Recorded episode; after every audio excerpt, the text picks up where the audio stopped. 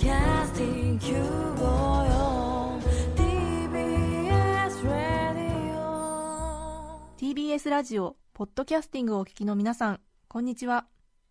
安住紳一郎の日曜天国アシスタントディレクターの刈谷陽子です。日天のポッドキャスティング今日は356回目です。日曜朝10時からの本放送と合わせてぜひお楽しみください。さて今日のポッドキャストは過去の放送分より特別編をお送りします。今から8年前。2006年9月24日放送分。番組冒頭からお聞きください。8年前ですので違和感があります。ご了承ください。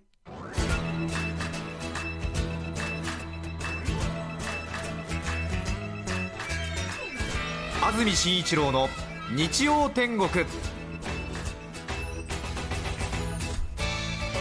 おはようございます。TBS アナウンサー安住紳一郎です。おはようございます。中澤由美子です。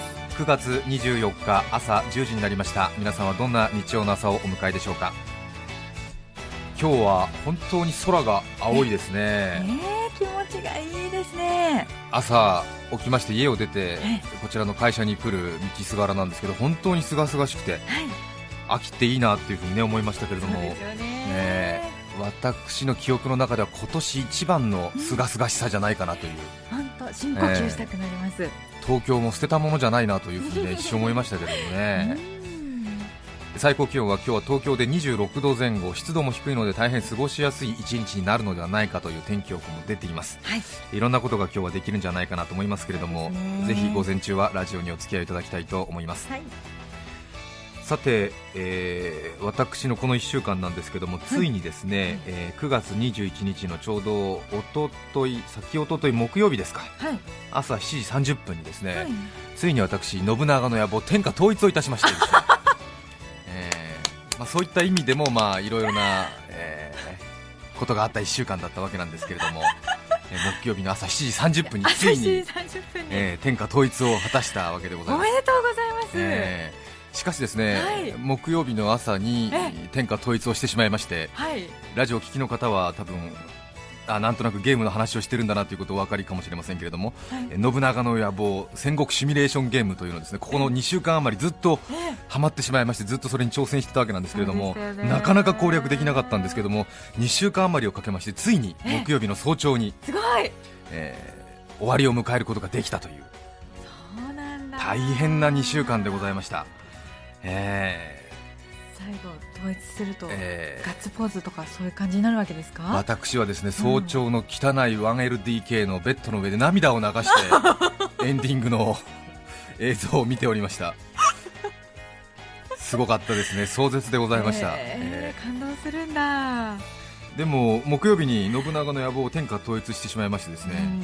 金曜日土曜日がですね何をやっていいのかわからないという完全なる燃え尽き症候群みたいになってしまいましてですね。ぽっかり心に穴が。ぽっかり心に穴が開いてしまって何も手につかなくなってしまうというですね、えー危ないことですね、本当に。そうですか、いやでも大変なことをねう、ん。成し遂げたですよね。やりましたね。止まらない止まらないっていう感じだったんですか？もう最後に向けて。もう最後はですね、一気火星に攻め込みましたね、へええー伊達政宗を右後角館城で破った安住君はですね、はい。最後の旧敵島津家18代、はい。えー島津忠常をですね、ええ薩摩ですね。えー、薩摩大隅のですね高山城に攻め込みまして、へなんと12分の激戦の末、え なななな長いですね。うん。種子島時高率いる鉄砲隊がなかなかこうねあの降伏しないわけですよ、えさすがに。ーしかし安住家はそれにもひるまずですね、はい。東堂高虎を先陣に引きですね浅井長政竹中半兵衛八塚正勝松平元康。これ後の家康ね、ええ。えあーそこに安住訓六郎と安住二十歳山、えーこれをですねはい。秀吉城から出陣させまして、はい。最終的には島津家18代当主忠康のですねええ。忠常のですね、ええ。えー見印は安住二十歳山が取るという、えー安住二十歳山ってのはこれ俺の息子なんだけどね。なかなかねエキサイティングでございましたね。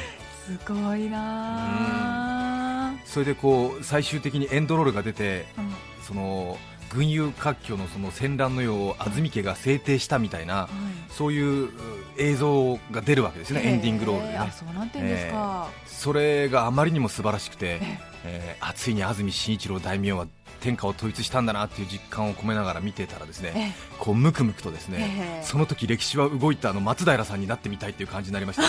その最後のエンディング映像を何回も流しながら、えー松平さん風に自分でナレーションを当てていたという、えーなかなか良かったですよ、何度も見れるんですかそれ。うん一応セーブして、えー何回も見てですね NHK の松平アナウンサーのようなナレーションを、うん。1587年9月140を超える安住家の正体に高山城を追いつけた足場たつではついに降伏をいたします。戦乱へと突き進む歴史のうねりの中で最後まで安住家に抵抗をした人たちは静かにお渡ししていただきます。今日も最後までご覧いただきありがとうございました。っていう、えー松平ナレーション、えーなかなか大事なところが聞こえてこないっていう独特の松平さんの ね。えー普通のアナウンサーは立てるとこ立てちゃうんだけど大事なとこをこう立ててくるんだけど松平さんはこうなんか引き目にね。引き目にねこうね。で肝心なあの固有名詞が聞き取れないみたいな。高山城を制しますただつに降伏をいたします。最後まで遊びに抵抗した人たち今も。今日も最後までご覧いただきありがとうございました。聞こっていう、うん。これを一人で家で松平ナレーションを永遠とやっていて朝、うん。木曜の朝に。一応俺もプロだからと思って負けないようにそ そっちの方がどんどん楽しくなってきちゃって。1587年。1587年か。1587年9月。140を超える安住家の正体に高山城をさられた始末となったついに降伏をいたします。わかりました。あーおかしい。くだらないことなんですけどね一応ね、えー1587年9月徳川家康がね、えー実際の歴史の中では天下統一をした歴史に遡ること13年。そうですね。実はもう一つの歴史の中では大名安住紳一郎が天下を統一していたと。危ない。完全に危ない危険。日本がまずい方向へ、えー。ですね。1587年以後嫌な国へ安住紳一郎天下統一。そうやって覚えるんだ、後の人たちは、ね後の人たちは。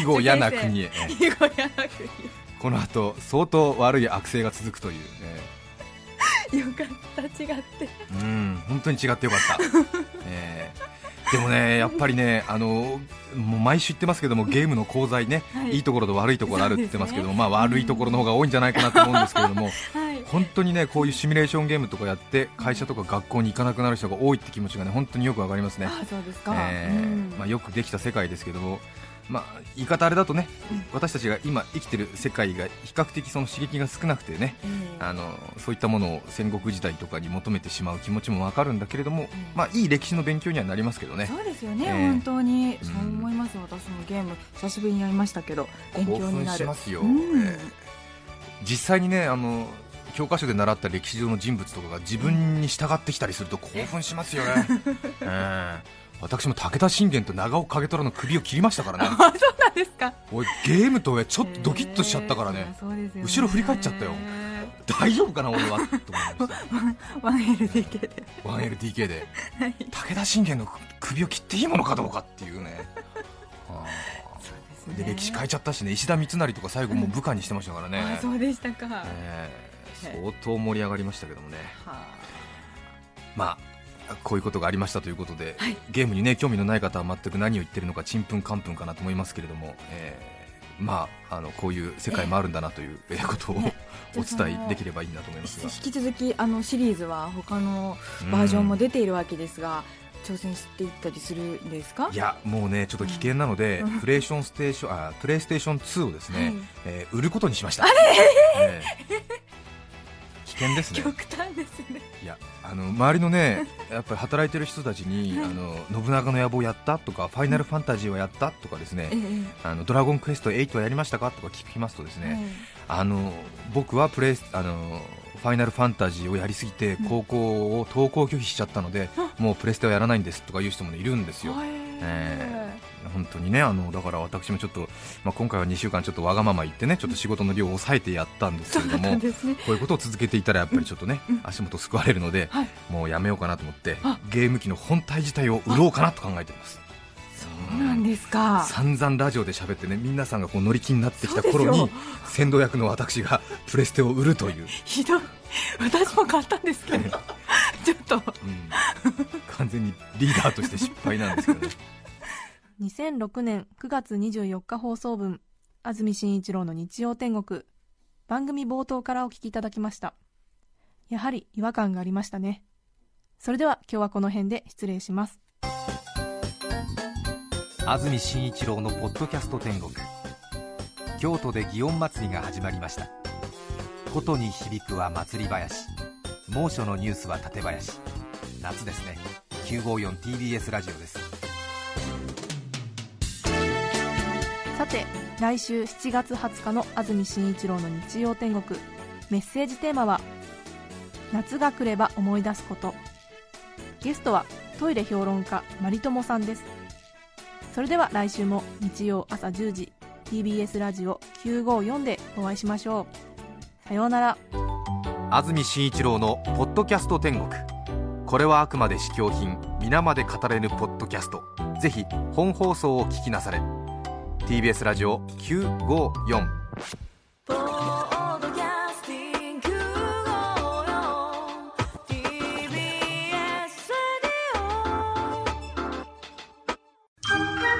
ボンジュール三輪明宏です。ポッドキャスト番組三輪明宏のバラ色の人生。配信は毎週日曜日と水曜日です。忘れないでね。